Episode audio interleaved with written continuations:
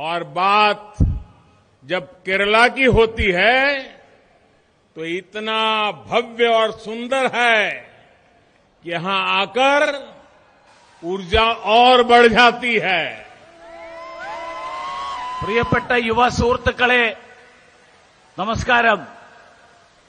കേരളത്തെ പരിവർത്തനം നടത്താൻ വേണ്ടിയിട്ട് മുന്നോട്ട് വന്നിരിക്കുന്ന ഊർജ്ജസ്വലരായിട്ടുള്ള ചെറുപ്പക്കാരും യുവതി യുവാക്കന്മാർ നിങ്ങൾക്കെല്ലാവർക്കും എൻ്റെ അഭിനന്ദനങ്ങൾ।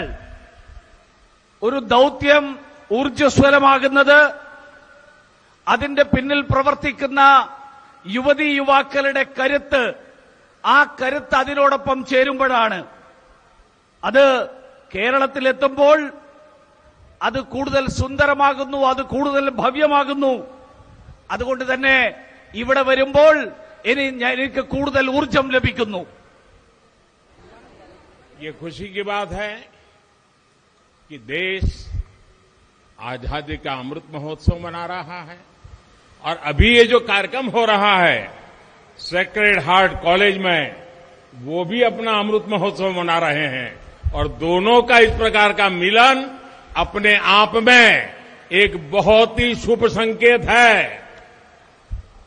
ഇന്ന് നമ്മുടെ നാട് സ്വാതന്ത്ര്യത്തിന്റെ എഴുപത്തിയഞ്ച് വർഷം ആഘോഷിക്കുകയാണ്, സ്വാതന്ത്ര്യത്തിന്റെ അമൃതകാലം। ഇവിടെ നമ്മൾ ഈ സമ്മേളിക്കുന്ന ഈ വിദ്യാലയവും അതേപോലെ എഴുപത്തിയഞ്ച് വർഷം ആഘോഷിക്കുകയാണ്। ഇത് രണ്ടും എഴുപത്തിയഞ്ച് വർഷം ആഘോഷിക്കുന്ന ഈ സന്ദർഭത്തിൽ ഇവിടെ എത്തിച്ചേരാൻ സാധിച്ചത് ഏറ്റവും സന്തോഷകരമായിട്ടുള്ള ഒരു കാര്യമാണ്।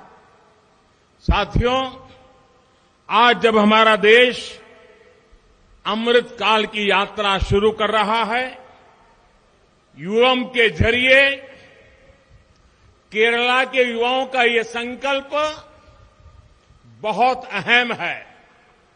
मैं आप सभी को इस भव्य आयोजन के लिए बहुत बहुत बधाई देता हूं।